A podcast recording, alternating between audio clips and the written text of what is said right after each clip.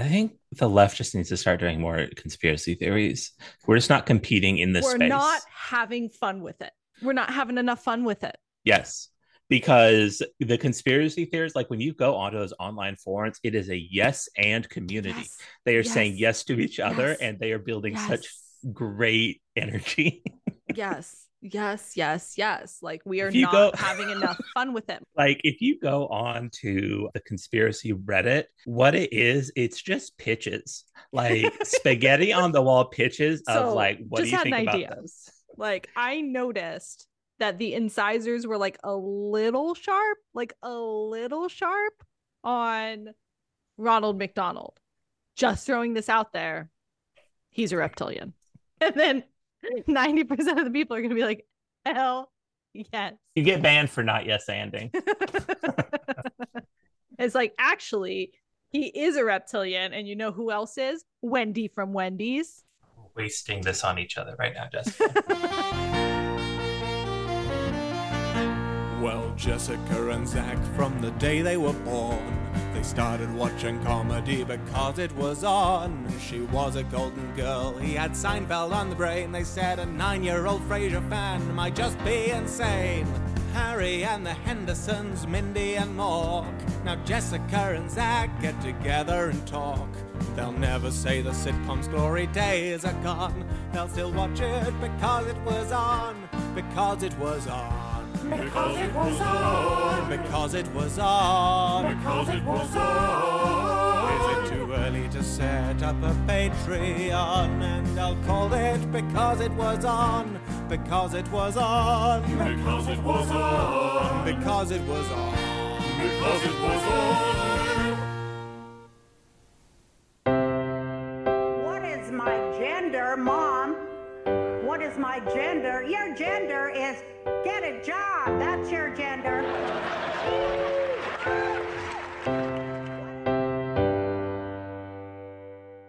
You think I make Becky put on makeup and wear perfume? No. No, she does it because she's always liked that kind of stuff. That's the kind of woman she wants to be.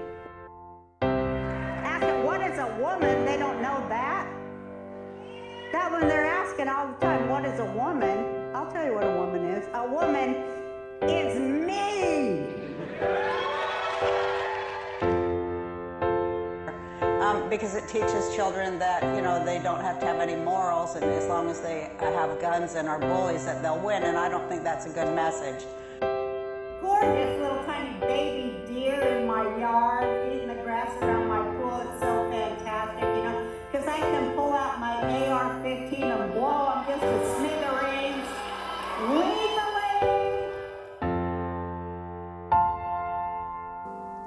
What does it mean?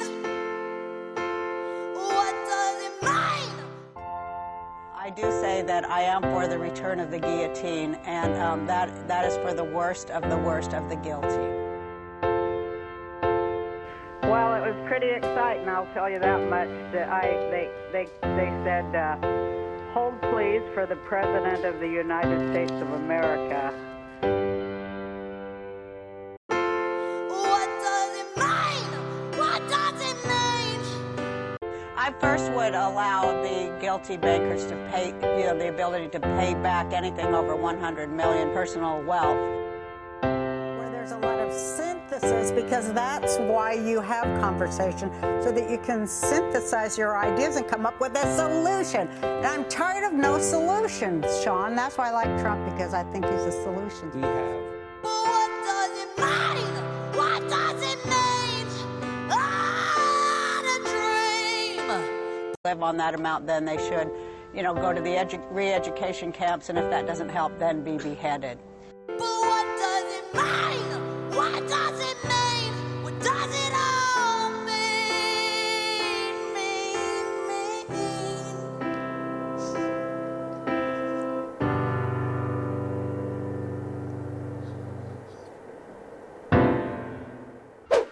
Hello and welcome to Because It Was On, the fancy film podcast, but for people who like to talk about that episode of Malcolm in the Middle, where Hal attempts to take the family's old couch to the dump, but accidentally loses it on the trip and causes a train accident that screws up the entire town.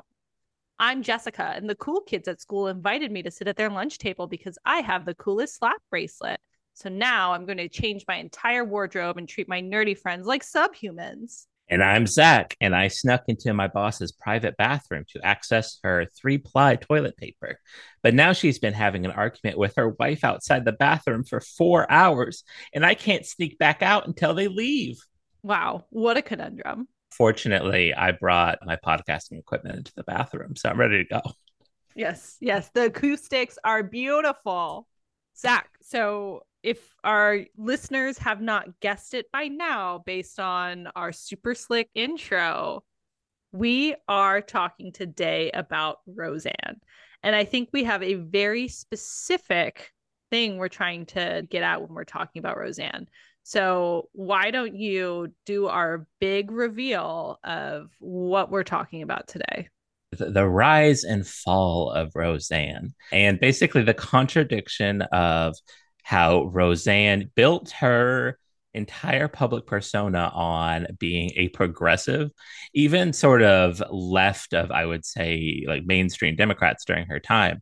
This like working class icon of progressive politics. And then yada, yada, yada. Last week, she came out with a stand up special on Fox Nation where she has just fully disavowed that entire persona. And she is now basically the exact opposite of where she started. She is a conservative icon and is more than happy to be an entertainer that builds her public persona on conservative politics and conservative pandering. Yeah, exactly. I think at the core of it, what we're trying to answer is what the hell happened to Roseanne? And I think it's an important question for a couple of reasons. One, maybe it can shed some light onto some of the cultural forces at play in broader society. But that, you know, Zach and I, that's a big ask for the two of us. So to to turn it into something a little bit closer to home, it's an important thing to us because Roseanne really was a foundational text in the lives of both of us. W- would you agree? Yeah. Roseanne, I don't think is my favorite sitcom, but it is probably the most important sitcom as far as like influencing me as a person. For me, Roseanne, more than any other sitcom, can pull so much nostalgia out of me. It's this unique show that shows like a working class poor family. It shows like the parents like really struggling and dealing with how are they going to feed their kids and keep a roof over their heads. And it just rung so true to like my own personal life. I watched Roseanne at first inside a house that looked a lot like Roseanne's house. Roseanne reminded me a lot of my mom. And I think growing up, it taught me to understand what my mom was going through, like being a mother trying to keep things together. As a kid, I was watching Roseanne and it, it, literally it taught me empathy for my mother at a very early age. I think it's really sweet actually that that show could have such like a personal impact on your life in that way. I'll say for me, Roseanne's always a show I loved and I agree with you completely in saying that is it my all-time favorite sitcom? Maybe not. There's probably a point in time where I may have said yes, but all things considered, I don't know if I can. But it has been an instrumental sitcom in terms of turning me into who I am. And I think in maybe like a slightly different way than how it impacted you. So for me, I don't think I necessarily resonated with the Connors in the same way in terms of that sort of day to day struggle for uh, economic survival. But what I could recognize very, very much is that Roseanne was put into a situation where she had to do the best with what she had. And she was constantly sort of fighting against the forces that pushed her into this position in a lot of ways. Her identity in the show is really that of like, somebody who's speaking truth to power and somebody who's calling out bullshit. And that really resonated with me. And I really feel like that spirit and that element of the show informed a lot of who I was as an early age. And I credit a lot of it from watching hours upon hours upon hours upon hours of Roseanne when Nick at Night used to do just those like back to back to back blocks Right. for like seven hours in a row. Right, And yeah. I consumed all of it over and over and over again.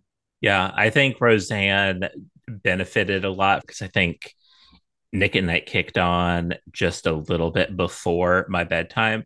And so Roseanne was always what they started the block with, I believe, for many years. And Well, so, and then also like once I got to right around high school age in the summers, it would come on and it would go the whole night and I'd watch it the whole night because I'm 16, baby, no bedtime and no social life. And so I watched Roseanne all fucking night. I remember so specifically, so specifically. And this was a little bit earlier. This was like junior high age.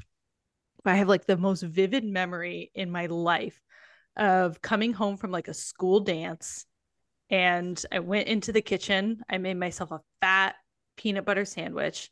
I got myself two Pepsis, cracked them open, poured them into a big old cup with ice, went down into the basement, sat on the like the floor three feet away from the TV and just watched Roseanne for like seven hours. And it's like one of those like fond, happy place memories. so Roseanne was super important to both of us. We were paying attention to Roseanne the entire time. I remember as Roseanne like ran for the Green Party, or like when Roseanne's Nuts came on, which was like her reality show where she was on a macadamia Yeah. farm. Ran on Uh, Lifetime. uh, We watched pretty it. closely. We so we of, like, watched her downfall. Six people that watched Roseanne's Nuts closely. which is a tragedy because it is one of the best series of television. Do you think if more people had watched Roseanne's Nuts, that she might not have gone off the deep end? We're gonna have to put that in the theories category, Jessica, because I have a lot to say about Roseanne's nuts. I can't wait because maybe, maybe we're the bad guys here. Could be, yeah. We failed her. We she put her. out. She was like a fucking genius that put out the best series of television that's ever been made, and America did not take heed to it. And so she's she's like Hitler not getting into art school or something. I don't know. Oh, Those are the takes that you come to because it was on for. yeah, Is Roseanne Hitler? Question mark. maybe. but uh, before we can get there, we're going to structure the show where we will talk um, about the original run. Then we are going to compare it to season 10, like the reboot season. And then we're going to talk about like the context and everything. And then we're finally going, once we have all of that laid out, we're going to talk about what the fuck happened to Roseanne. I, think we definitely start by talking about what those early seasons look like and what they tell us. Because I think, Zach, you and I both kind of going into this episode, one of the theories that I think was kind of dangling over both of our heads is that maybe we are misremembering Roseanne. Maybe this idea of the show itself as like this progressive text isn't actually there. And like watching it, we will see with fresh eyes that like this is not actually a progressive show. And she's been mislabeled all along. And this has been, Roseanne has been this all along. And so I think it's important to go back to the original text because upon rewatching it, there's just no way for me that that holds water. it was my first instinct as well. Am I looking at Roseanne through rose colored glasses? And so when we rewatched it, no, it, this was a show with a very clear idea of what it wanted to put out into the world.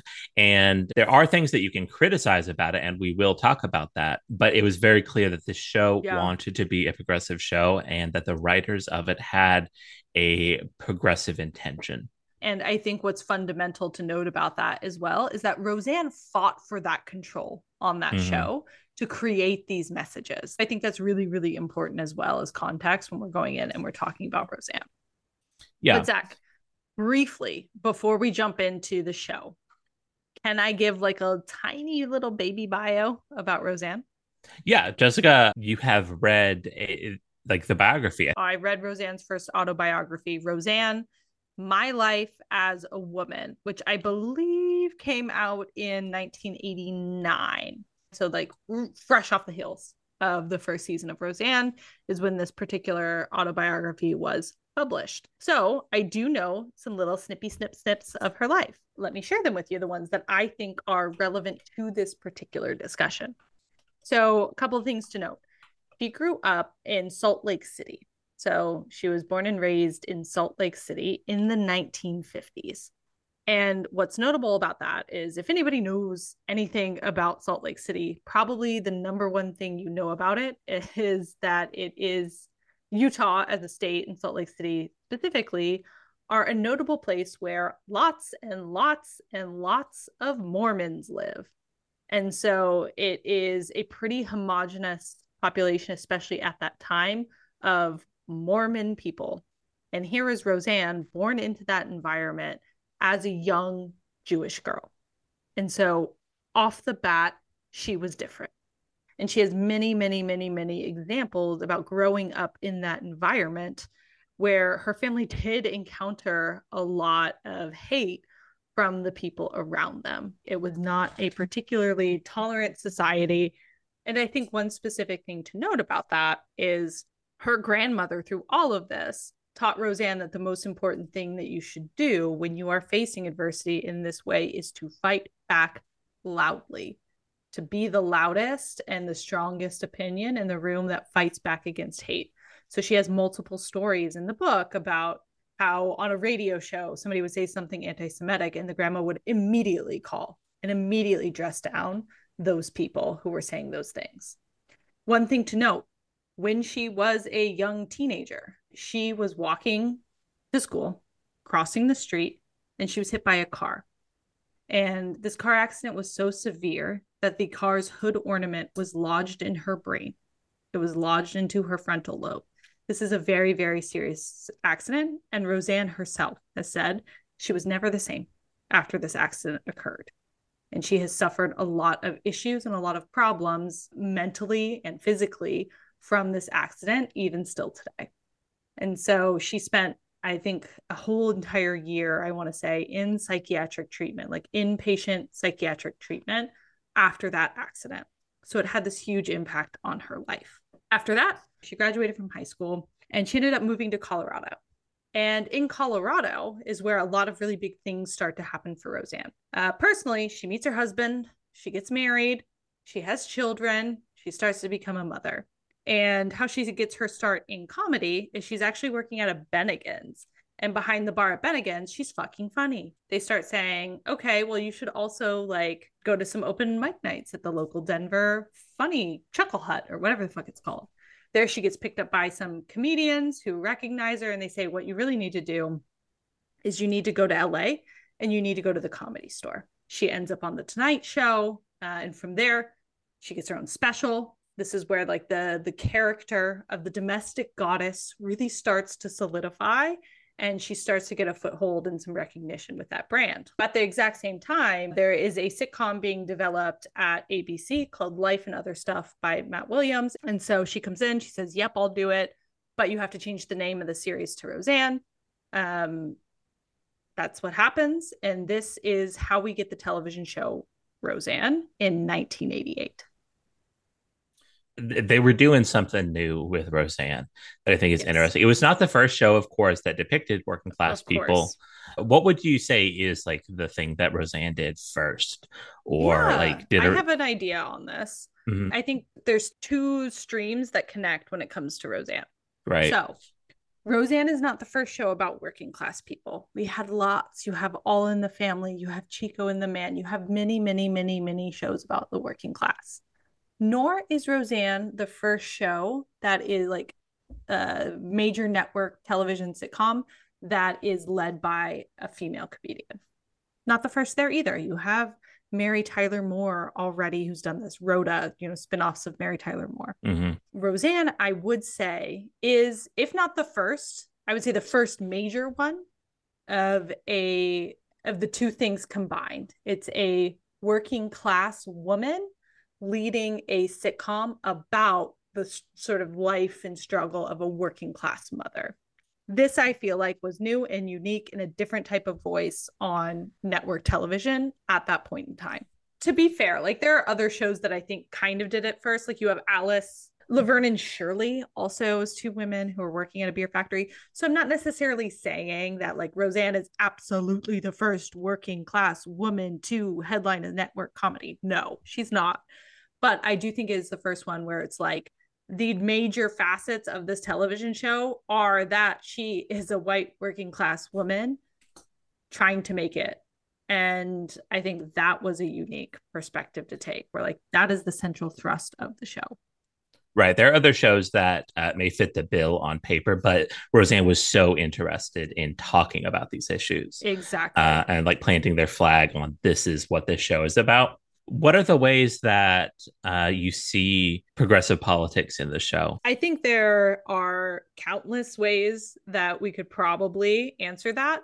But for me, I really think the progressive politics show up in three main buckets.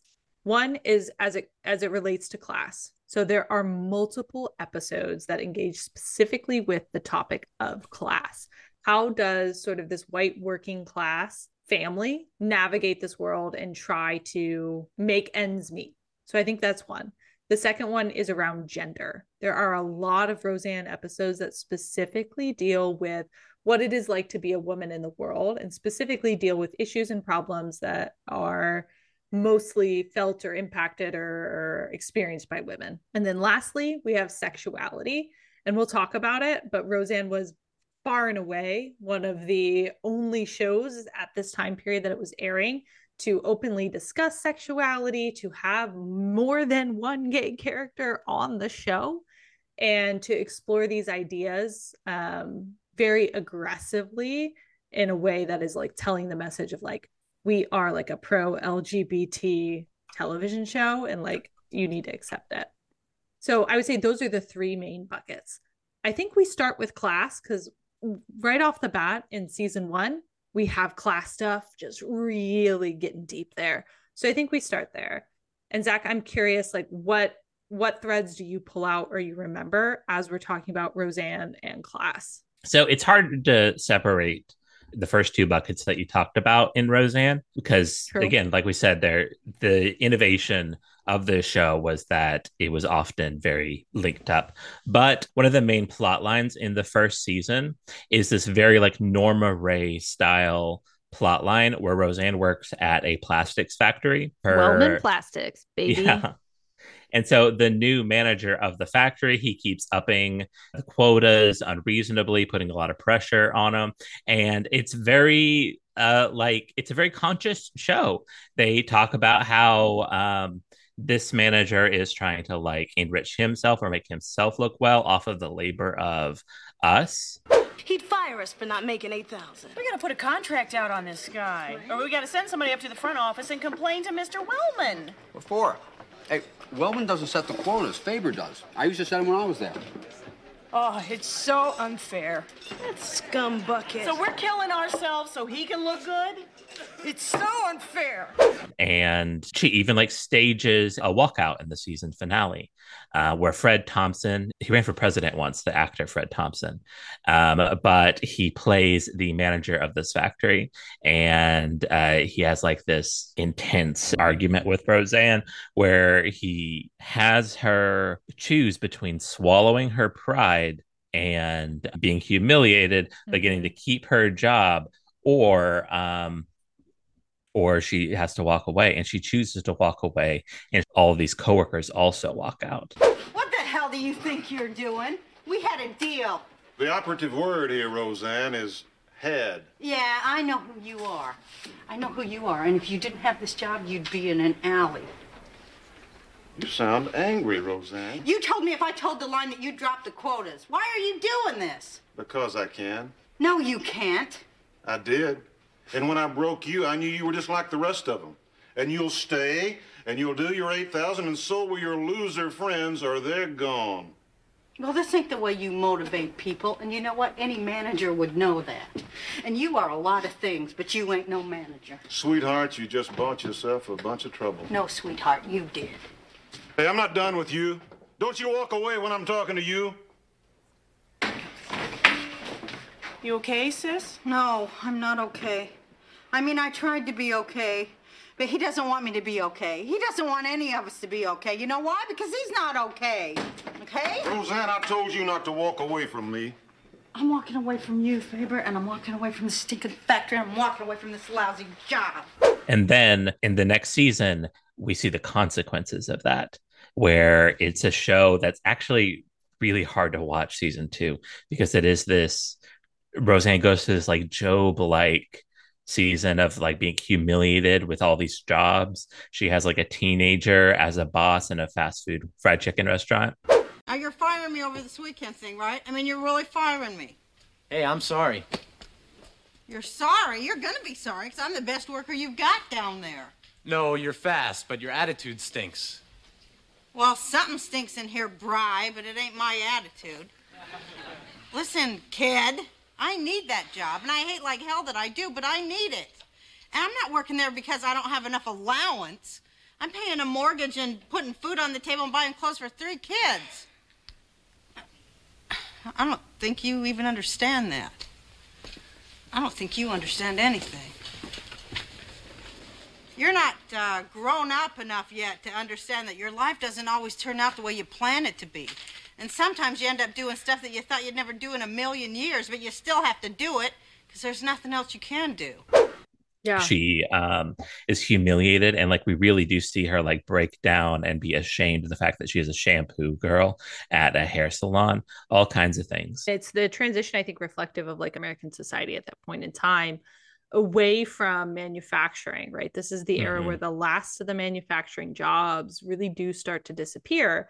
And I do think that there was a, a point of pride sort of amongst the um amongst the people who worked those jobs. It's like I build something, I make something. I, you know, I make America great in this way.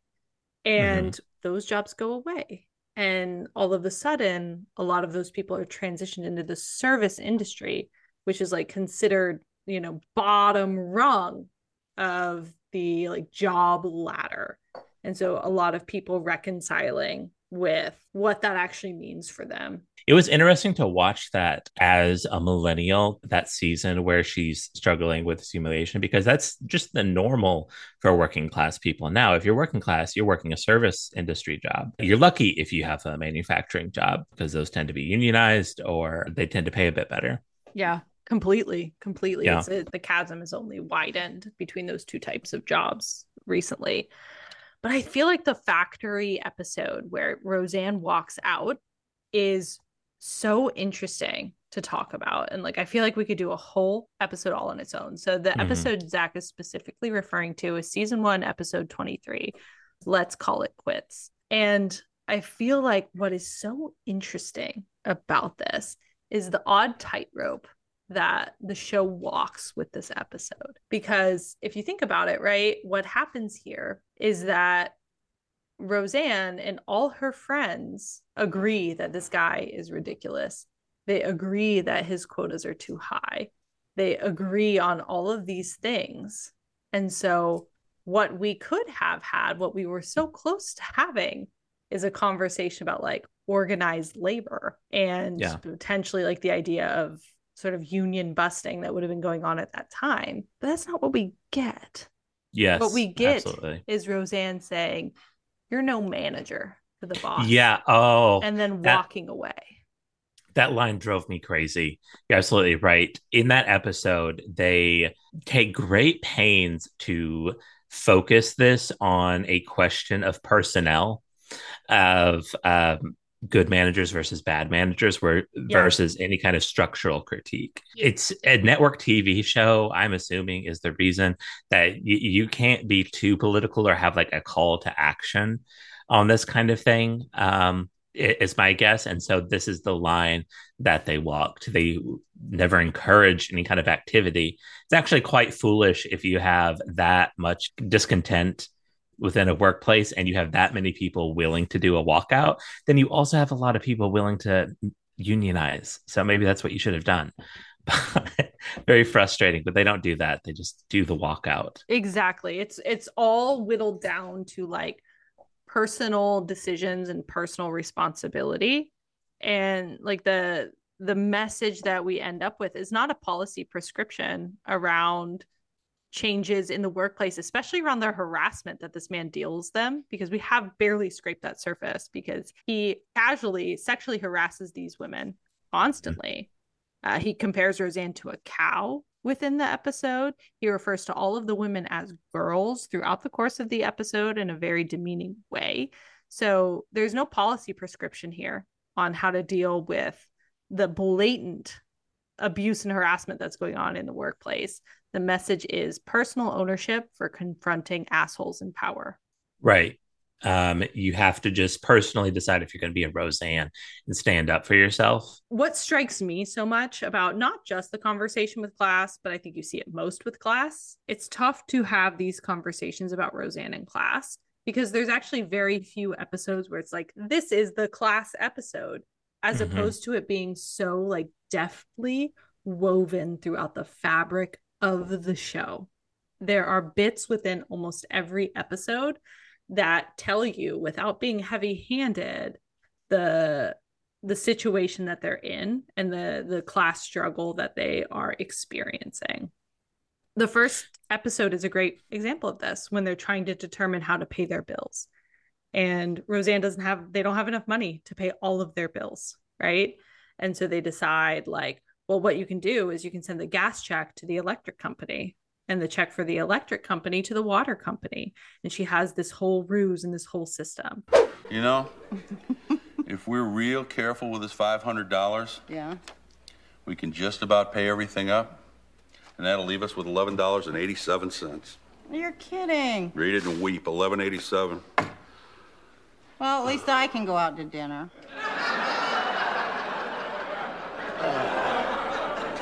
Damn. I was hoping we'd have a little extra money to play around with.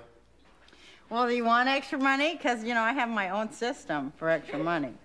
All right. Okay. First, we send in the phone bill and we forget to sign the check. There you go. Then we send the water bill to the electric company, and electric bill to the water company. Now you're cooking. And you know that charge card bill? It never even showed up. That's illegal. Well, we could call them up and tell them that the card got ripped off. Roseanne, we got to get back to reality here. These bills aren't going to go away. We got to be responsible. Why? Because for once, we finally get a chance to get caught up. Well, you never cared about catching up before, Mr. 1 800 Rush Me My Amazing New Handy Wrench.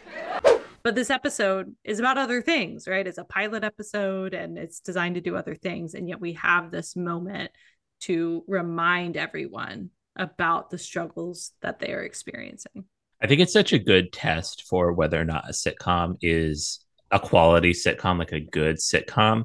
If like is to ask yourself, could this episode with minimum alterations be done in another sitcom if you just change the names and whatnot. Yes. And Roseanne, there are so many episodes of Roseanne. Most episodes of Roseanne could only be in a Roseanne episode Yes. because of its unique perspective on like class and like focusing on people that Mhm. are busted ass broke. So it's just so good in that way. And there's class dialogue throughout the show. And it certainly changes at one point they're business owners. But we also see that struggle there and the sacrifice there, especially when we're talking about Dan's business, right? And the way Roseanne gives up so much to support Dan's dream in a Yeah. shop that ultimately fails.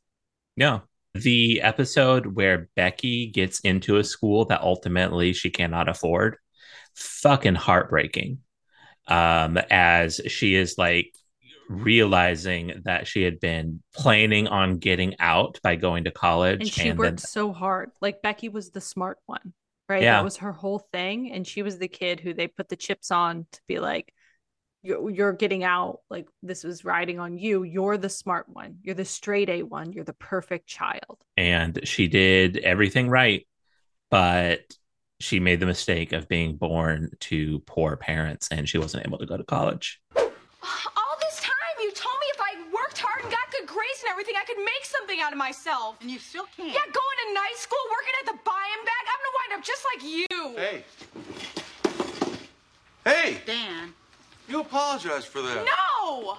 Your mother busted her butt for you, and she deserves a little bit Busted more. my butt so I could get into good school. How come you never told me there was no way? Oh! We purposefully went broke so that you couldn't go to the college of your choice. Well, you should have told me I was on my own. Rough, hard to watch, hard to watch. And Roseanne will do that to you. They are not afraid to like show Right. the grim reality of their situation in a way that other shows would shy away from.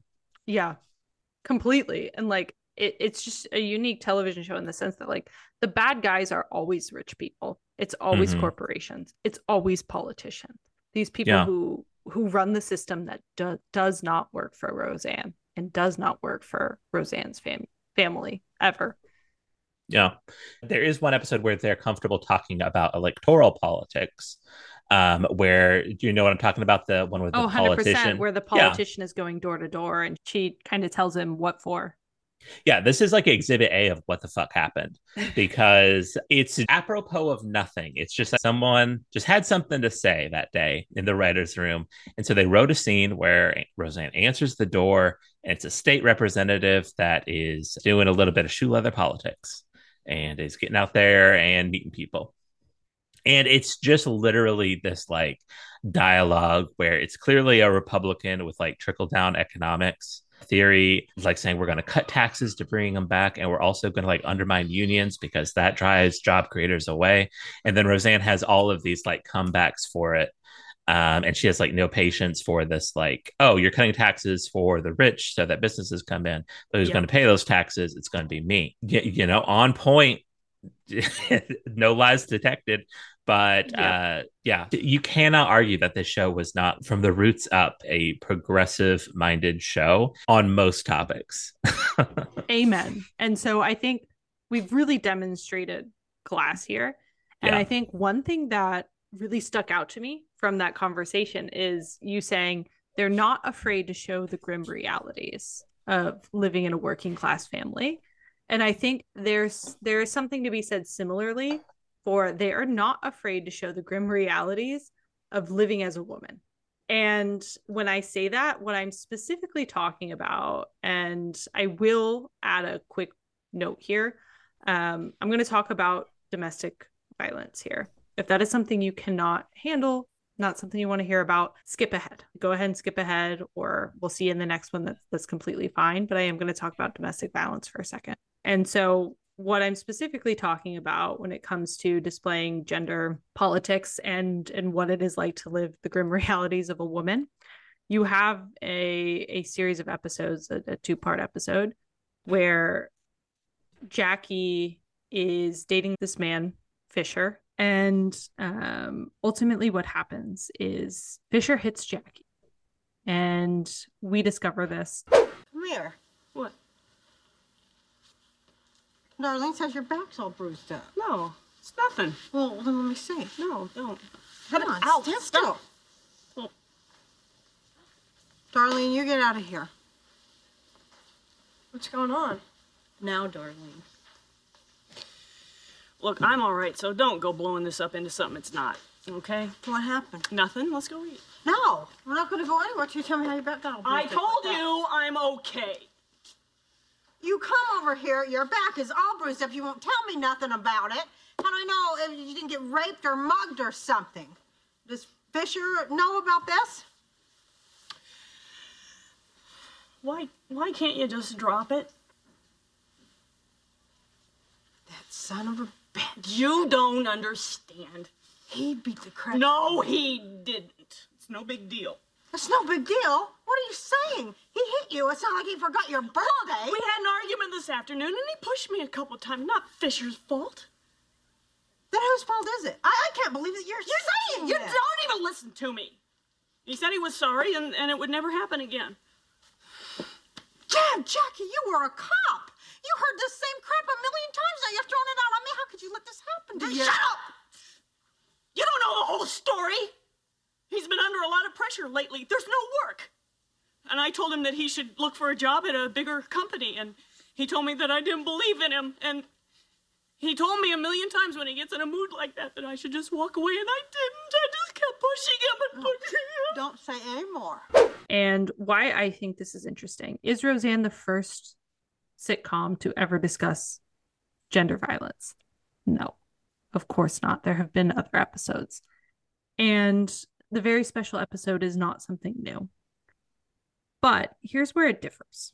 A lot of series, the stakes of the very special episode are mitigated because we're bringing on a character to teach us the lesson. They come on, we don't know them. They're new to the episode. They're there to teach us about topic, topic of the week, and then they're gone after that. And so it's very few and far between. Uh, maybe Facts of Life is another one that stands out in my mind, where the um, the person who's experiencing the thing that we're talking about for that week is a core central person to the cast.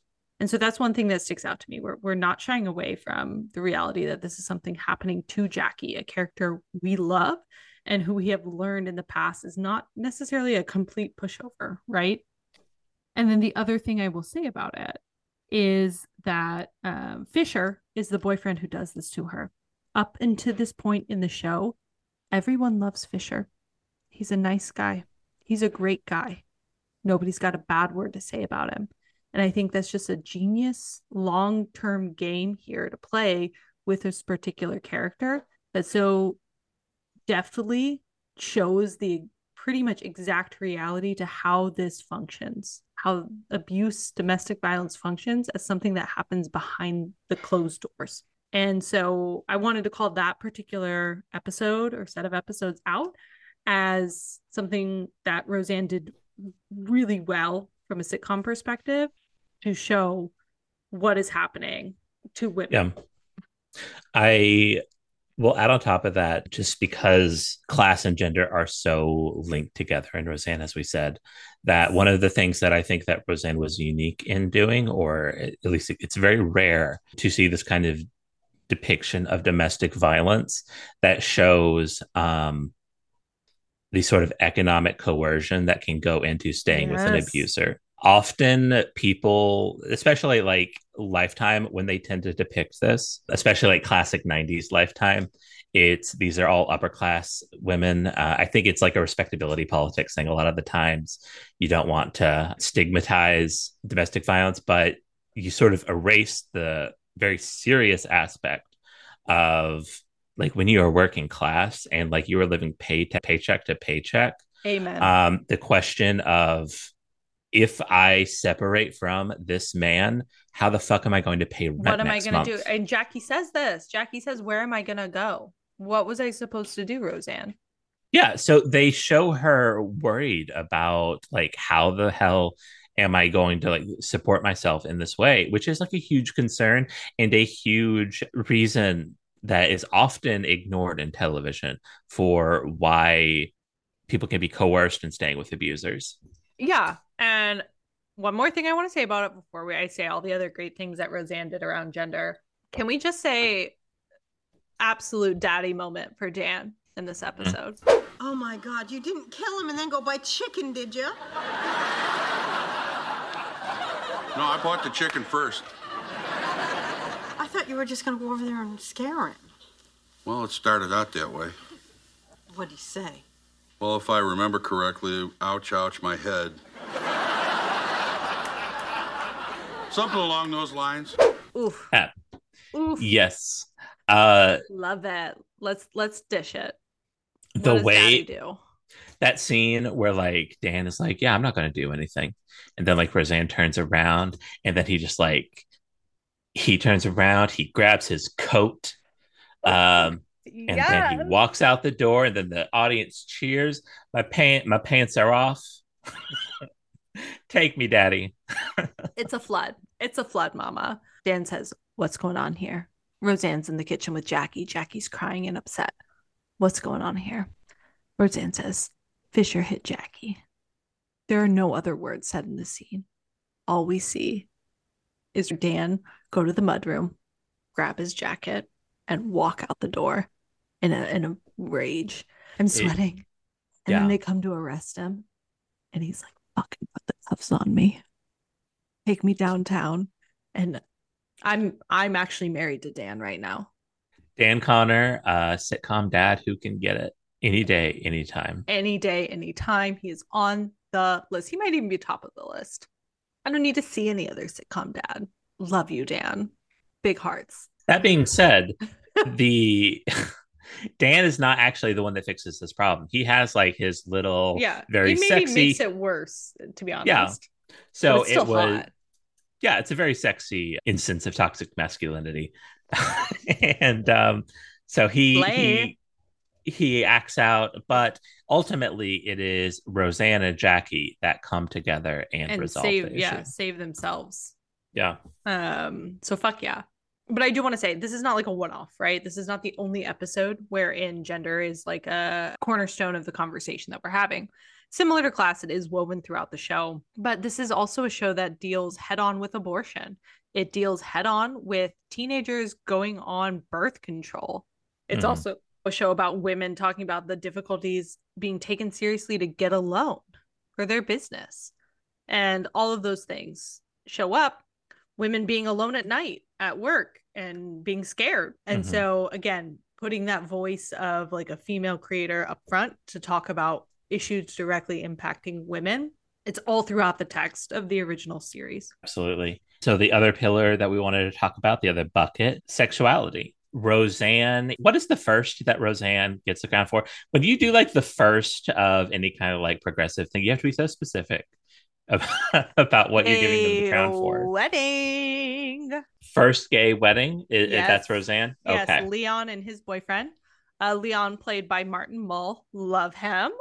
And his his husband to be played by Fred Willard. Also love him. This is season eight, episode eleven, December Bride. What is this? Well, they didn't have anything with two grooms, see? So we broke off the bride and then we replaced it with uh, one of the action heroes from Pocahontas.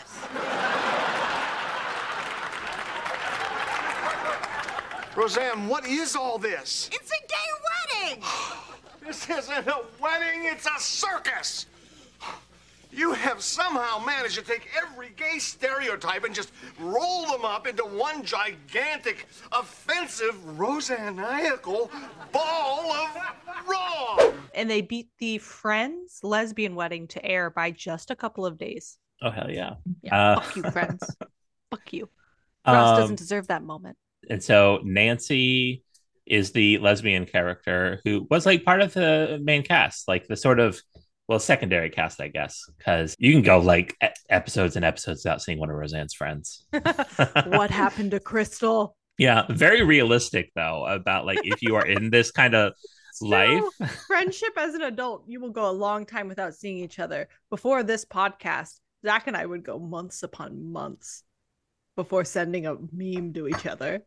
Yeah, yeah, yeah. You're in like one out of five episodes in my Yeah. sitcom life. yeah, exact same, same. And now Mhm. we're we're in a spin-off, baby. That's what Yeah. this is.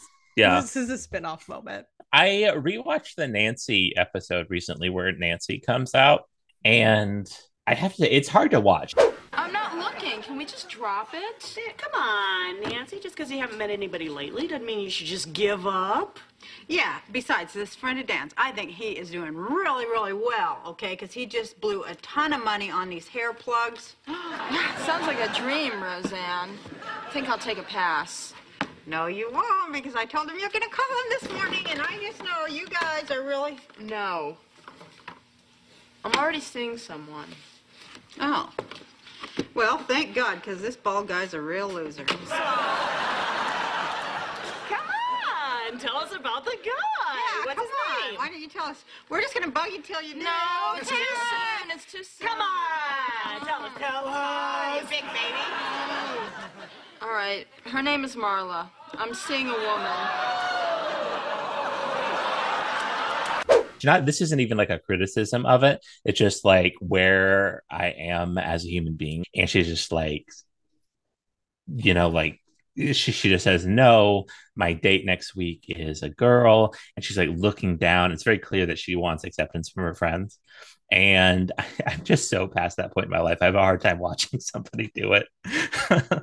like being Yeah. nervous about somebody's reaction to that. A couple of things that I also wanted to call out when it comes to like Roseanne and sexuality.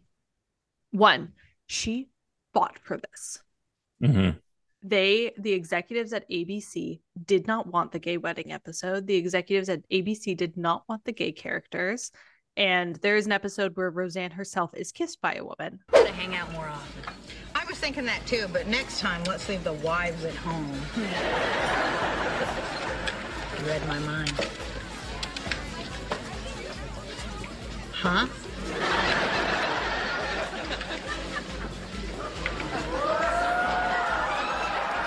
I will talk about that in my next point. But ABC executives did not want this. Roseanne went to bat. She laid herself and the show on the line and said, No, we will do this. She went to bat for it. She said, This is the right thing to do. This is a cause I care about and I want to do it. Maybe there were a couple of other shows talking about gay rights at the time on television. Not a lot of them, and not a lot of them that had recurring gay characters. We are like pre Will and Grace at this moment, or like Will and Grace was just a little baby at this moment.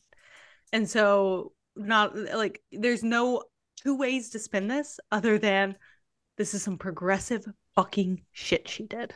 And she did it. She drove it. She pushed for it. Something she wanted. That's one thing.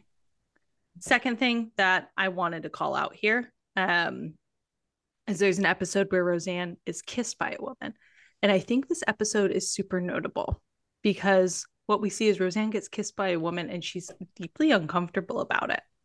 And I think this is Roseanne like reconciling with herself that, like, although she is this liberal sort of talking or mouthpiece, that's I, I don't like that word, but she is sort of like this somebody like this progressive proponent, reconciling like with the bigotry that still exists within herself and trying to like reconcile with the fact that like oh maybe i'm not as progressive as i thought because i'm fine with gay people like as a prop in the show but like when it comes to me personally like anybody like bringing that energy to me in a way that impacts me i'm deeply uncomfortable. So we see her like reconciling with her own bigotry on the show. And i think that's such an interesting and a unique take to have on Yeah. the television show at that time Yeah, like liter- not only doing a gay wedding, she would have been celebrated if that was just she could always hang her hat on. That was the first, but she literally had her main character, titular character, like work through gay panic. Literally That she cared about this issue is the thing. Um, just like you said, this was not like the writers making her do it, or no, a PR was- stunt by the studio. No, Yeah. Quite the opposite. Yeah. When we're talking about like again, our question is what the fuck happened to Roseanne? Uh th- this is a big question. You cannot say that superficially she she was doing this. Uh, she had to work for it. I think that like there are a million other ways Roseanne was a very progressive show, Mhm. and we could go into all of them. I do have one thing that I do want to add, Yeah, yeah. Uh, just to be fair. So it is a very progressive show, but it's probably worth talking about some of the shortcomings. Oh my god, Um, yeah, of course. because uh, probably the most glaring one is that Roseanne is an extremely white show. She has yeah. two black friends, Chuck and Anne Marie, uh, Mhm. who show up from time to time.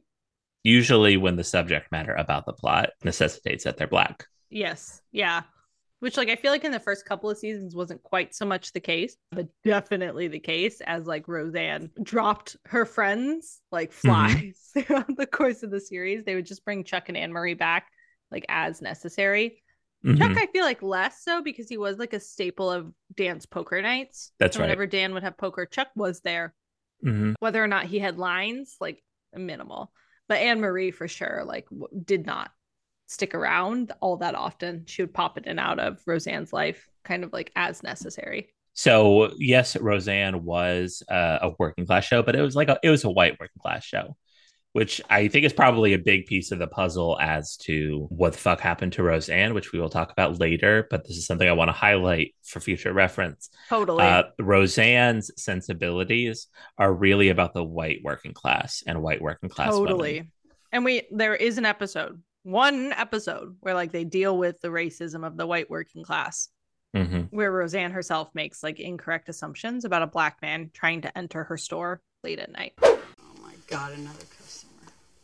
How many people have to eat here before a word gets out about the food? Hello. Hi. Hi, would you let me in, please?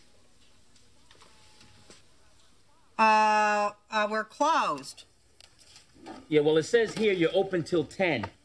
Yeah, but see, we had a really busy day and we ran out of food. Huh. He's scary. Sounded like it. I did the right thing, didn't I? You said he was scary. Yeah. Hey, I think I should tell you something. I'm Mr. Williams, Gina's father. Oh, well, come on in. Roseanne Connor. Why didn't you just say that you were Gina's father? You need to know all your customers' names before they come into your restaurant? Hey, Mr. Williams, uh, you think that you know what happened, but that wasn't what happened. No, she didn't do that because you are African American. She did that because you're a man. Yeah, and I'm prejudiced against all men equally. That's real funny. Mhm. DJ also refuses to Yes. refuses to kiss a black girl in a school play. But he marries her later in the, Yeah. the reboot. So guess we're not racist after all, huh? I think it's funny that that's the thing that they decided to do as like a callback. The one thing that the writers of season 10 remembered about the original run, the only thing that anyone can remember DJ for is that he refused to kiss that black girl. So we've demonstrated that Roseanne had very progressive politics in her original series. We get to the 2018 reboot. This is not the case, my friend, but there's a lot of time from when Roseanne went off the air in 1998 to the reboot in 2018. Yeah, what's kinda- going on? I and Yeah. like we we've we've kind of talked about Roseanne Connor the character a lot, but like Roseanne the person we've not really touched on. I'd love to hear more about that. Yeah, because you could say, looking at it, like if you're just pointing to the original run of Roseanne, uh, she had writers, she had producers, she had the network to contend with. So there's a lot of like noisy data about like what specifically Roseanne thinks, of course. Um, like you don't put on a television show with just one person. So what is Roseanne the person like? What do we know about her? I think she is an incredibly interesting person, incredibly flawed person, but man, um, is she a Rorschach test of a human being? I mean, she is not shy of a scandal. That's for sure. She's been a tabloid magnet from jump. I think probably the first thing to mention about like who Roseanne is as a person, like like public Roseanne. We've talked about like her bio, but like public Roseanne, um, a number of things I think define her. The first major thing that at least I want to talk about is that the, like the visceral hatred of fat people that was directed towards oh her. god, it was unreal. Look, I know that our culture hates fat people, point blank, and it still does.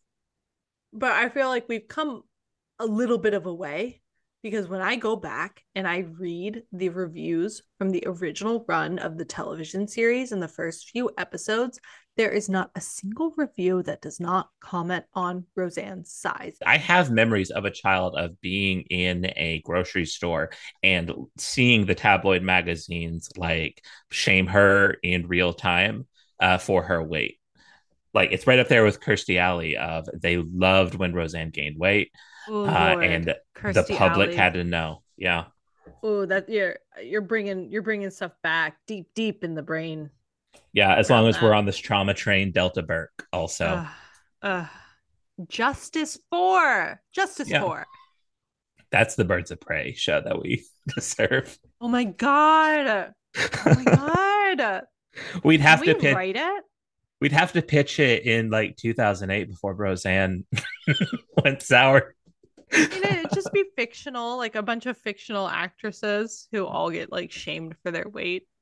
We'll have to workshop it. I yeah, don't know what got they do. there's something going on here. There's something there's something we can do here. Put a pin in it.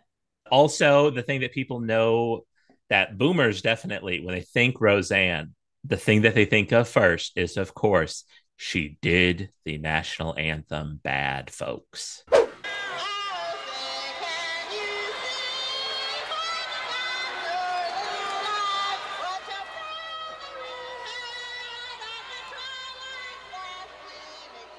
Big She- problem. Big problem. This was when she was invited in order to promote her. This might be your favorite scandal. Yeah, it is. Uh, I have read a lot of contemporary articles about about this fucking thing.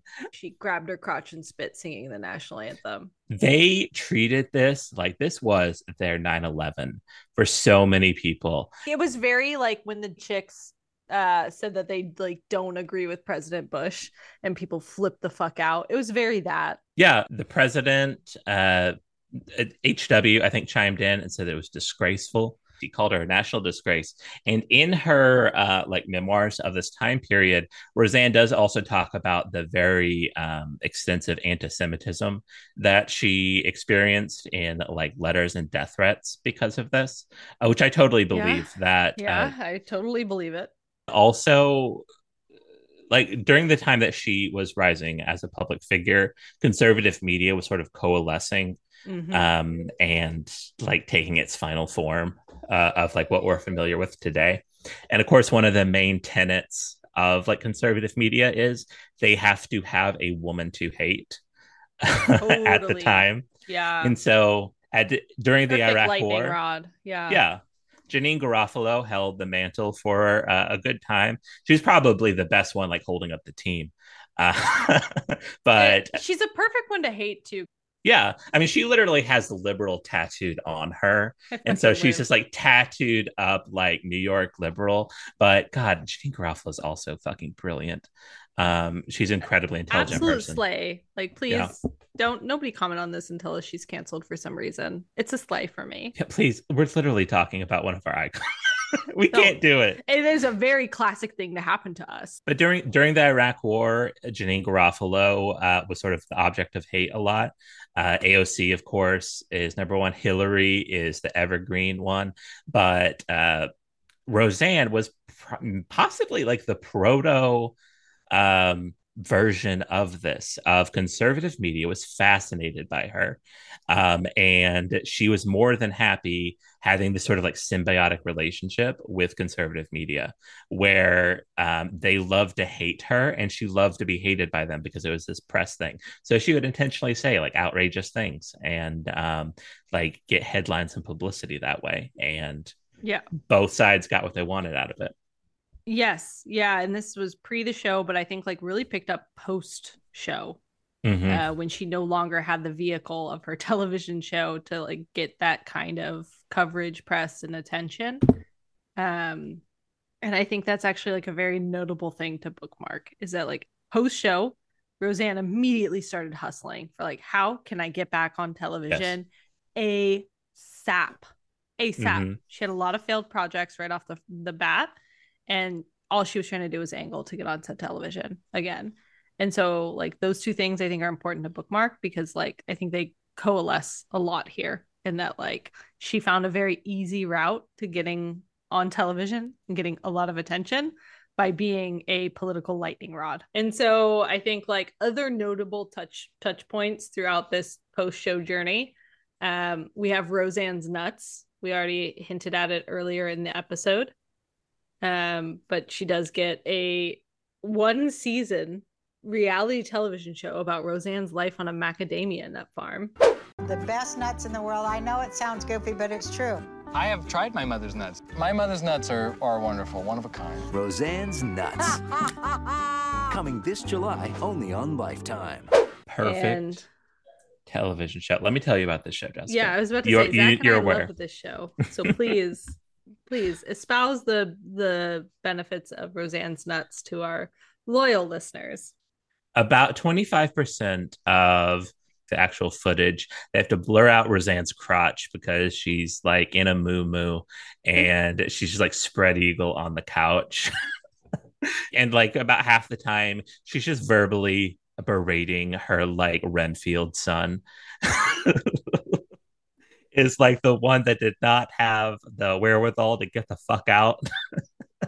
The best part of this that in her front yard she just has this like twink living in a tent that will like sto- like stoned all the time. And then like when she, she'll get in a fight with like a family member and then like he'll crawl out of his like pot den tent and just like give words of wisdom to Roseanne and then like calm her down. Her like justification for why he's there is always he calms me. There he is. Greg! Greg is a friend of mine, and he lives on the land out here, lives in a tent. I go by Gregory Michael Cipes, but really I'm just a witness of, of the divine. All I want to do is live on the land and tap into the healing vibrations of the island. What's happening with you? I've got to do something about feeling so angry at people all the time, Greg. Mama, you're a flower. Just perfect peace and harmony. All you gotta do is connect with it. You're a flower, G. Oh, isn't that pretty? I'm in my tent real quick. I wanna play you a song. Yeah. I don't want to sit in your tent. Come on. All right. You inspired this song. I got no worries. Aloha. No Aloha. in the land of Roseanne. Just hanging out with Greg is very calming because I can talk to him about deep spiritual things. He's just on that same vibe. No worries in the land of Roseanne. That's cute, Greg. We got no worries here, Mama. And like, what would you give to be that actor? Because this was a hired actor. What would you not give to be that hired actor that just gets to live in a tent in Roseanne's yard for the course of that reality show? The role of a lifetime. It was I was so sad when I found out that it was clearly fake. She jumped immediately from that to her Green Party run. Sign here. Roseanne, Cherie, Barr. Here I go. Here I go. Here I go. Running for president. Like once That's that didn't true. work, she like pivoted for her 2012 Green Party run. Now she's running for president. Yeah. So doing a fake reality show uh, where I show off my badge, that's not working for me. We're going to pivot. it was a PR move to, to run for the Green Party in this way. totally totally totally a pr move um but also like the green party if we remember remember gang is like left of the democratic party hmm so just let's go ahead and put that down on pen and paper that she publicly ran for president underneath a party left of the democrats Oh, to be clear, she ran in like their primary or whatever. But when she was rejected, she started her own party that was like the working class family. That- That's a real party, but it was it had a similar name to the working class family party. yeah Peace and Love Party. And I think this is around the time too where she really starts liking Twitter, hmm the artifact of her eventual demise. Yeah. Yes, but if you go and you read those tweets from like Roseanne up until about 2015, 2016-ish, squarely liberal. And then of course she should should we pick up there uh the the reboot? Like have we I caught up on there. I think we're Okay, I think we're at Yeah. the reboot. Roseanne was scandal ridden all throughout um her her sort of personal life. She was understood as this like liberal talking head for a long time. She starts getting involved in uh rabbit holes on Twitter and sort of comes out the other end 2016ish as a reborn conservative. Uh, she officially endorses Donald Trump for president, comes out as a, a strong supporter for him, and her tweets start to reflect a more conservative ideology right around this period in time, hmm which leads us to the 2018 reboot, season 10 of Roseanne. an important thing to remember about this time period. So it's 2016. Everybody that works in media, everyone that works in the news, virtually everyone, even people that voted for Trump, did not think that Trump was going to win. And then everyone, of course, or most people were shocked to find out, oh shit, he, he won. And then this interesting thing happened in the news media that there became this fascination with the white working class. Like, we need to understand these people and why they would do this naughty thing that they did. It was ripe, the, the media climate to bring back Roseanne because on everybody's mind, this white working class, this mythical entity that everyone has to be fascinated with so we can convince them not to destroy the country. And so Roseanne got her shot that she'd been looking for for a decade at this point. Easily a decade. And that's how we get the reboot. And the way that they chose to market the reboot is they really plugged in all of the marketing of the show that it was going to be this like Trump centric, like topical We're ass tackling the real issues of the white Yeah. working class. like headlines were saying Jackie is going to be like Pussy Riot uh resistance activist and Roseanne was going to be Pussy a Trumpy. Riot.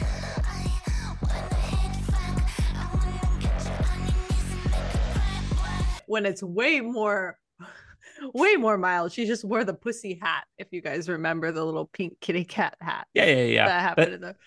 It was not Pussy Riot, my dude.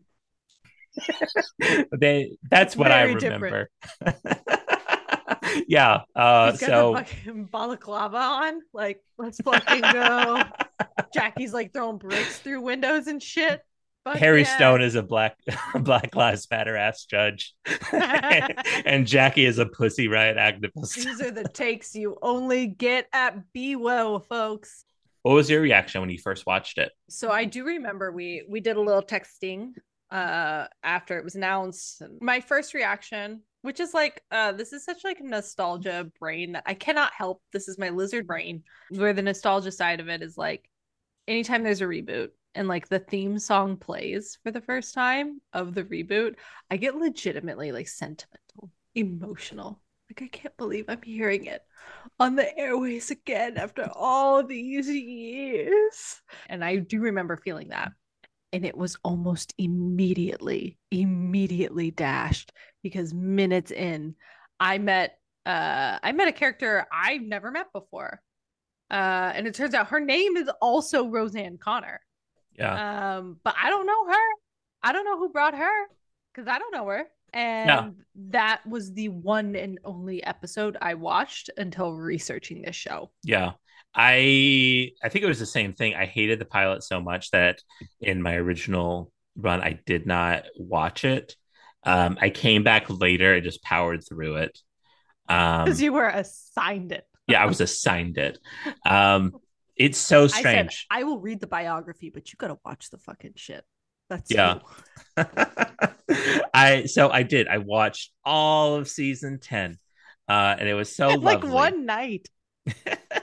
so um what's what's up with season 10 the first thing like you said roseanne is just not roseanne we spoke at length on another episode about how they completely retcon roseanne's relationship with corporal punishment and like hitting kids I'm really sorry that I hit you, DJ. I mean, it was totally wrong. I never should have done that. I, and I'm so mad at myself for doing it. I want to go upstairs. No.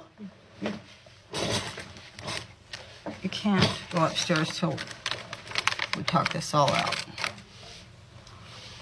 Um, I know how you're feeling. And you're, I know you're feeling mad and, you know, kind of embarrassed. Wrong. Well, that's the way that I used to feel when I got hit. Who hit you? Your grandpa hit me. A lot. What'd you do wrong? I mean, I breathed or something. Do you hate him? Yeah, sometimes. You know, because uh, the worst thing was that, you know, he never ever said he was sorry for any of it, you know? I don't want you to hate me, DJ. I'm really sorry that I hit you. I, I, no matter what, I'm never going to hit you again, ever. Your generation made everything so PC. Instead of spanking them, you tell them to go over there and think about what they did wrong. You know what they're thinking? I can't believe this loser isn't spanking me. where it's such So an fucked impor- up. Yeah, it's such an important part of Roseanne's character in the original run that she is someone that is recovering from trauma, specifically the trauma that her dad put on her and Jackie because he was an abuser. Um, and then they show it, of course, in the episode where she spanks DJ and then feels terrible about it. And she does all this soul searching and like basically begs DJ to forgive her and is like, I'll never do that again. I am not going to continue my father's behavior. Um Yep. and then like in season 10, she's just casually like, We need we we you don't spank your kids enough. Yeah, you know what? You need to do more spank. You need to Yeah. go ahead with more spankings. Um shoves her granddaughter's head into a sink and like sprays her. I can understand a person becoming more conservative as they age. This I get, right? Like maybe at one point in time, like you were for gay rights, and then trans people come along and you're like, I'm scared of that and I don't like it anymore. And so you distance yourself from LGBTQ. To be very clear to everyone here, that's a shit opinion that I don't agree with. And I'm a huge supporter of trans rights, and so is Zach. But what I am saying is like, I can see how that sort of pipeline happens. What Mhm. I cannot see is how you experience significant trauma around being abused. You go through the effort of learning or unlearning that trauma and making decisions on that in your life, and then sort of changing your opinion on that later on. This doesn't jive with me, right? This is not something that is a purely abstract political opinion. This is like direct like trauma that she is learning and unlearning and then learning again in the Yeah. reboot. It doesn't jive. That's just pure character betrayal, point blank. in the original run, of course, like we said, Roseanne was very progressive on like gay rights. And there definitely are tons of people that are pro gay rights, but they get off the train when it comes to anyone else. oh my god, Um, hey JK. yeah, hey, JK Rowling. And so you could say that that is the reason, but it makes no sense because Roseanne also talked a lot in the original run about like gender roles and like assuring a Darlene that she can be any kind of woman that she wants to be. And like you don't have to wear, put on makeup or do all of that. What are you doing? Getting rid of all this junk. Oh, I get it. You think you gotta leave this stuff behind you now. Like women have to give up baseball gloves and start wearing aprons and stuff. All I know is I'm not shaving my legs or wearing pantyhose like Becky. You think I make Becky put on makeup and wear perfume? No. No, she does it because she's always liked that kind of stuff. That's the kind of woman she wants to be. Well, that's not the kind of woman I want to be. Well, then what are you throwing all your stuff away for? These are a girl's things, Darlene, as long as a girl uses them. You love all this stuff. That's reason enough to keep it. I'm probably gonna start throwing like a girl now anyway. Definitely, and since you got your period, you're going to be throwing a lot farther. Oh God, why me? Because you're lucky. Right. Move. Now you you get to be part of the whole cycle of things. You know, the moon and the water and the seasons. It's almost magical, Darlene. You should be really proud today because this is the beginning of a lot of really wonderful things in your life. Yeah, cramps. Well, I'll admit that's one of the highlights, but I'm talking about a part that's even better than that. Name one good thing that could come out of this whole mess. okay, I'll name three. okay, Jackie, DJ, and what's that other kid's name? You know, that real kind of bratty one? What's her name? Mom. No, it's not Mom. It's, uh, what is it? Darlene. And so you think that she would be in the, the perfect sort of person that would be open minded of like her grandson wanting to uh, be gender non-conforming. I'm going to continue to Nope. call him the grandson because I have not watched the Conners and I do not know if later he becomes non-binary. Yeah, please feel free to correct us on that. We actually don't know. It's just so weird to me that Roseanne would need to have her hand held in that episode. There's an episode where Dan and Roseanne have to sort of wrap their heads around the fact that Makes no her- sense for Dan either, by the way. Yeah. Uh, her grandson has to like wants to wear a skirt to school and that sort of thing. Darling, you talked to Mark about wearing that outfit to school, right? He's gonna get beat up, sure as hell. He'll be fine. He wore stuff like that all the time in Chicago. The musical? I don't get why he's wearing clothes like that to school. He just likes to wear clothes like that sometimes. I've read a bunch of books about it, and they all say to let him just be who he is. He gets good grades. He's happy for a Conner, and I mean that's that's all I really care about. Yeah. These characters have the same names. They forgot who Jackie was. Yeah. This was a very hyper political show. Every episode was about some kind of topical thing. Um, and it was just not the vibe of the original run. It was an inherently political show, but it was woven into the fabric. It was seamless. It was just what the show was. Yes, the difference between like craft with a message versus crap with a message. Yeah. That's what this is. Like beautifully woven stories that are meant to illustrate like the true life lived experience of the people who wrote it and who acted it on the screen. Right. And then you get to the reboot where every single episode is ham fistedly political. This is the trans rights episode. This is the political correctness episode. This is the Pakistani neighbors episode. Mm-hmm. All of the episodes are designed to make a very strong political message. That's their whole point. Their very episode of the week. All of this, like, texture of the show that we've talked about, how they carefully crafted it early on, gone out the window. Yeah. It's out the window. And it is 100% a message of the week show written by people, a writer's room for the most part, who have been so far removed from the lived realities of being a working class person. Mhm. Roseanne said on her own blog in the early 2000s that the whole reason she did the lottery episode is because she felt her own personal life had gotten too far removed from Roseanne Conners that she could not truly connect to it and portray an authentic message.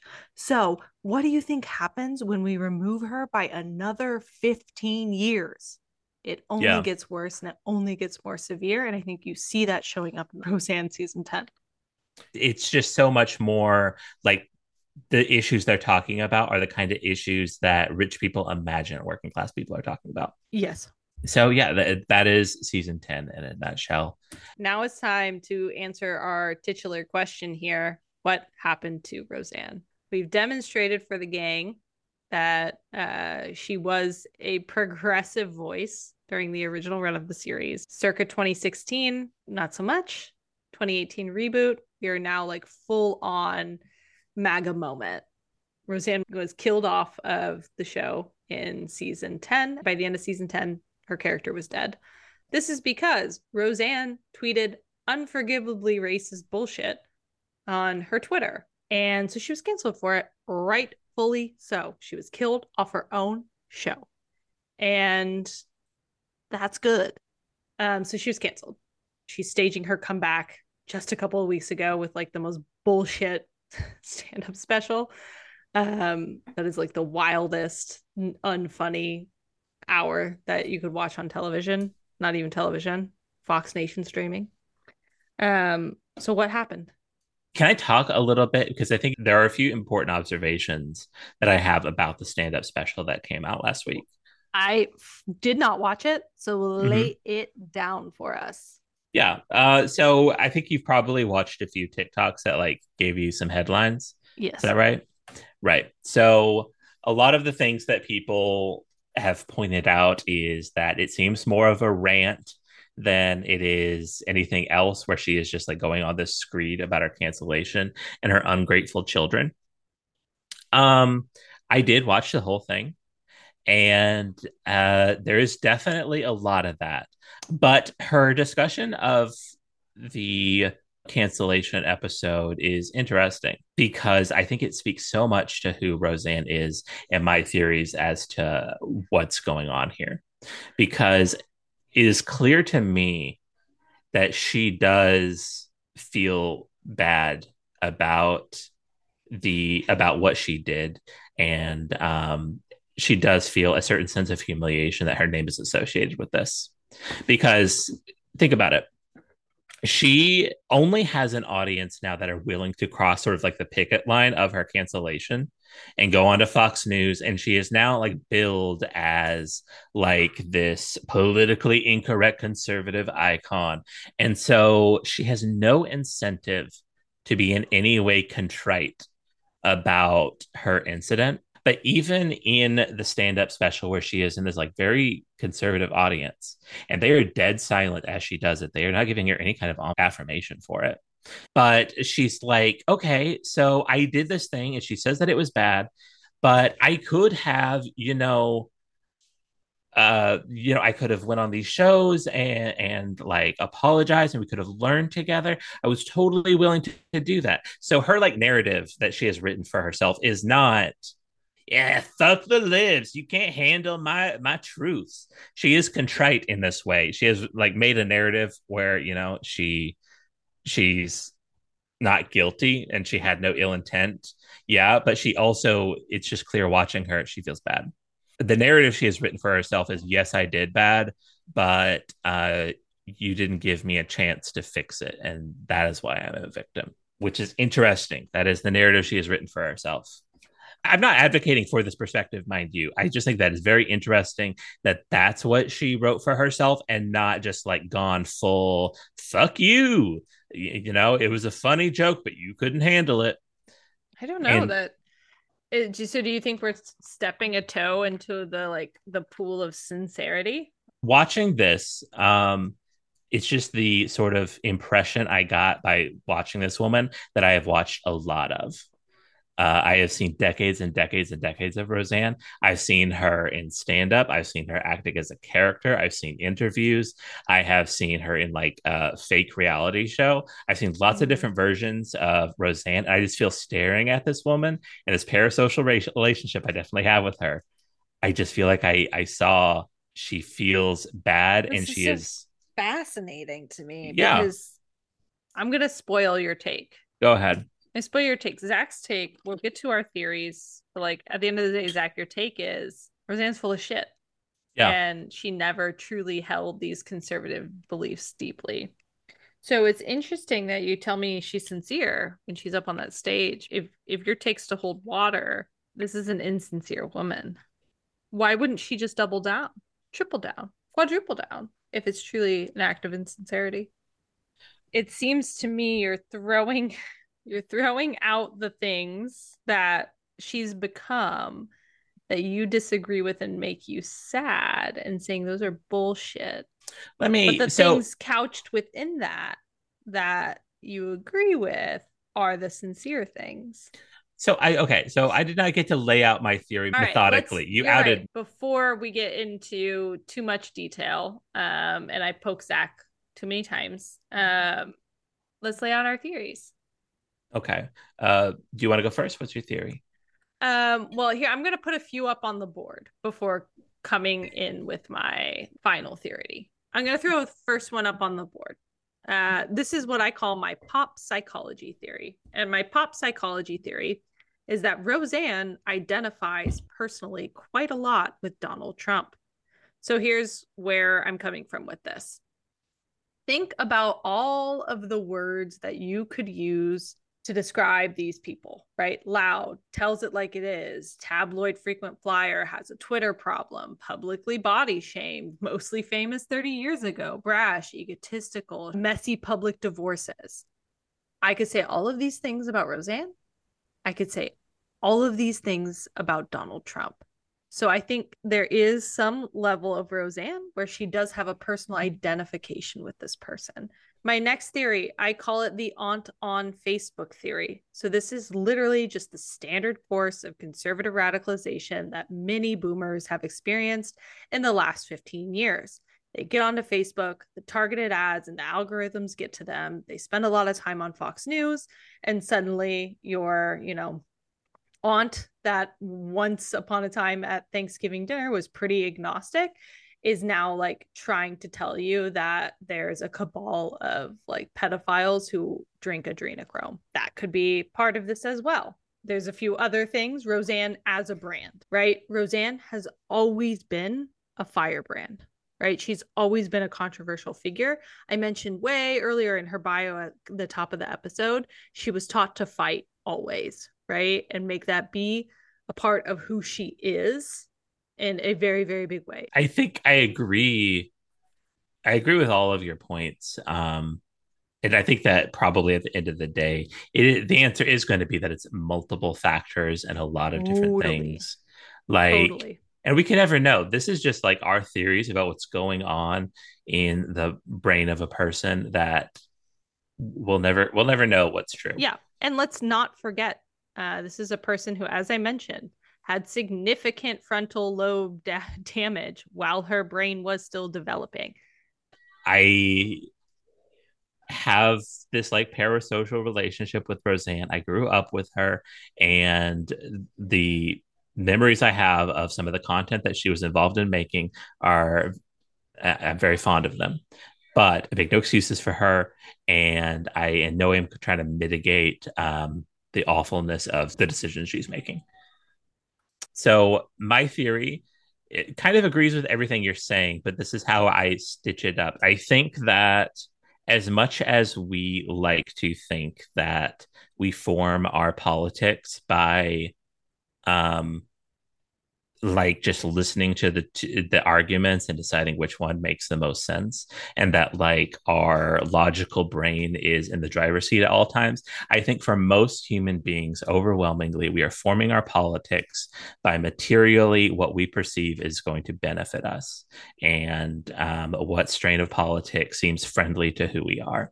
I think it's a common sort of snobby thing that liberals will say of oh the conservative working class they're they're voting against their own interests but they perceive it as not being against mm-hmm. their own mm-hmm. interests so it's very rare that a human being will step outside of that and so celebrities in general have very weird politics yeah. um especially like actors and singers and whatnot they, because they have a very weird relationship with what materially um, benefits them because they of course are rich. So low taxes that's good for them.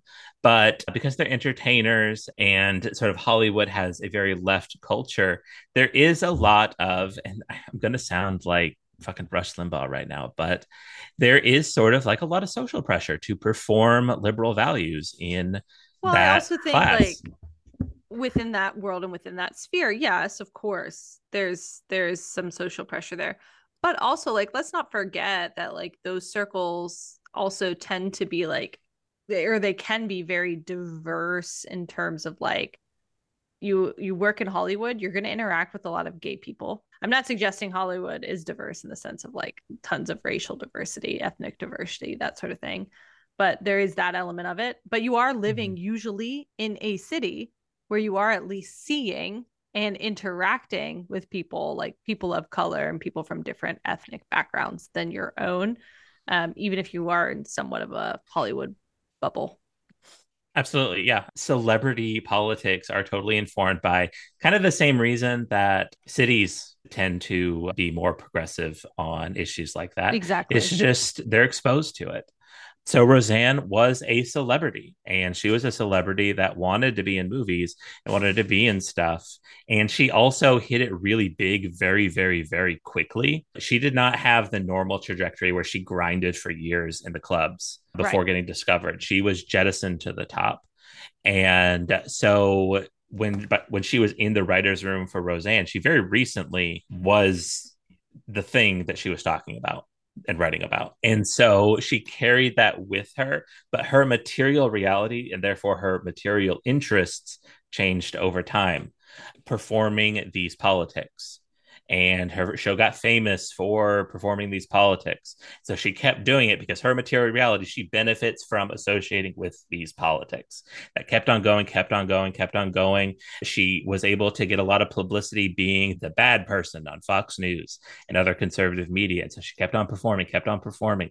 And she kept on doing it all the way up to the Green Party run, uh, where that was like the that was like the peak of her attempt to do this and it failed and at that point she for years and years and years had been trying to get back on television and doing this shtick was no longer working for her so it no longer benefited her. She did not see herself in any form of leftism and so people form their politics usually by what is best for me and how can i improve my life and suddenly she was this ignored entertainer that couldn't get on TV and she saw an opportunity. And that's how we get conservative season 10 and this new, very artificial, I feel, performance of Roseanne is how much is it genuine and how much is it real?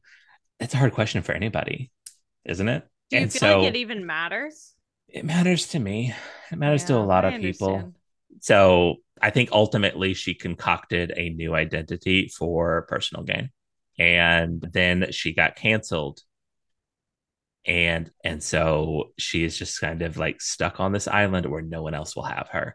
And so she's doing what she can to to benefit herself. Mm-hmm. Does it make sense? Yeah, I mean it's uh it was a decision of opportunity, right? Yeah instead of rambling like i did i think i could summarize it very well as when you are that level of wealthy and that level of privileged politics is an intellectual exercise and it's theoretical Yeah, Um, and it's played out exactly in how like season 10 is created as a show. yeah Right? This is no longer the fabric and the texture of of this is the impact on our lives. It is these are like morality plays around conservative topic of the week. yeah I overall agree with you. Like, I think it's a mixture. I think your theory is probably like 60% of what's happening here.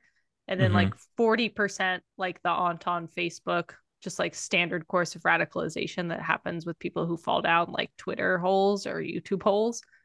Um, Yeah. So I think that's part of it. And then I would say like the last 10% is a mixture of this like identification with Trump, this like her brand, like her as Roseanne, and like her also just like not moving on with the rest of the world on some of these ideas because that's sometimes just what happens when you get old. Like I think the last 10% is just sort of a mixture of that concoction.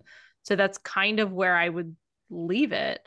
But at the end of the day, like, yeah, Roseanne may be full of shit. But like when I ask if it matters, it's like, yeah, Roseanne's full of shit, but that doesn't make her any less of a piece of shit in this regard, in my opinion. Yeah, I, I agree. I just think it's interesting. I think it's like I would I keep wanting to call it a Greek tragedy of just uh you, you know this hero that I, I cared about and falls this uh, much, but a Greek tragedy, like how it's supposed to be, is like they are a perfect hero except for one fatal flaw. But like Roseanne's got like 20 fatal flaws. Yeah, she's a very flawed human. And she was even back when we were like, we identified her with her on the original show. She It's an American of flaws. tragedy. So, how do we bring this puppy home? I think Roseanne's trajectory made a TikTok about Roseanne where we talked about this specifically, um, like how weird it was that she shifted her position on corporal punishment, like hitting kids. And a lot of people in the comments kept talking about how this is the same trajectory that my own mother or my own relatives or someone I love went Yeah. through this. They just became a completely different person in their politics um, between like when I was a kid and now. And now it's just like this toxic situation. And that's happening a lot. There are a lot of people that are like no contact with their relatives. I have some relatives that I will not speak to. And part of it is that they fell through a moral chasm that I feel like I cannot engage with anymore. There's this fascinating thing happening with white people right now of just like a bunch of millennials, a bunch of Zoomers are dealing with the fact that they're they have relatives that fell off a fucking cliff and are like, what do you do when your parent is viscerally racist and is like doing this shit? And so I think that Roseanne is just a very public example of what a lot of people are dealing with. Totally. Um, and so it's it's painful. yeah, and, and they don't even have TV shows they're getting out of the deal. yeah, they're just doing it for free. The suckers. If you And- do want to be a conservative comedian, it does seem like a very easy way to make a paycheck. Oh my god, it is so clear that that is for anyone a dark evil button that any celebrity can press at any time. Yeah, Like, if you if you want to make a bag real quick, you can just like professionally do like critical race theory jokes. Jessica, I want you to write down a number. What what how many monies would it take for us to make this uh, podcast go dark? Oh my god. If you pay me 40 billion dollars Wow, 40 billion. That's pretty high, dude. Yeah, it's the Mr. Deeds number. This is like in my Uh, brain, like okay. the bookmark for crazy wealthy. Forty But do you, okay, but let me ask you this. You think if somebody pulled a hundred million up to you right now, you would reject it? What are the terms of this contract? You're Could I recant later? Nope. You're Or pressing I- the conservative button. Pressing the conservative button, a hundred million. I think I press it. I know. A I hun- a hundred. I was. Get it. Yep, I'm a bad bargainer. I started with Mr. Deeds money, and I'm all the way down to 100 You said now. 40 billion and I said 100 million. I probably, yeah. I probably could get you down. I probably could get you down to 10 million. I just want a Victorian house. Okay. I think that's a good dollar amount to switch sides. I mean, like, For my soul, I wasn't doing anything with it. um, to be clear, I don't want to do it. Yeah. I don't want to ever have this come up, but I can't say that I would not take the hundred million dollars. I Take that bag of money. We're just being too honest. Yeah. Should we redo that and lie? it's the Mr. Deeds. I number. would never. I would never. I have ethics. There, I'll, I'll just edit that. I'm open enough to say that I'll, I would crack for Mr. Deeds money. So that's how we're wrapping it up. That's it. Um, there is a price tag on, on our souls. So Yes. on that happy note, We'll see you next time. You guys know what to do. All the good things. Rate, review, subscribe.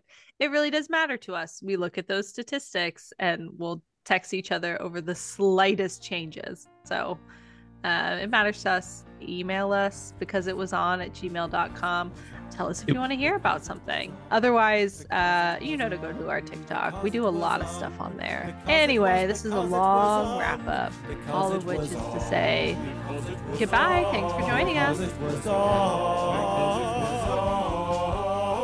Because it was on, because it was on, rate, review, and subscribe to. Because it was on.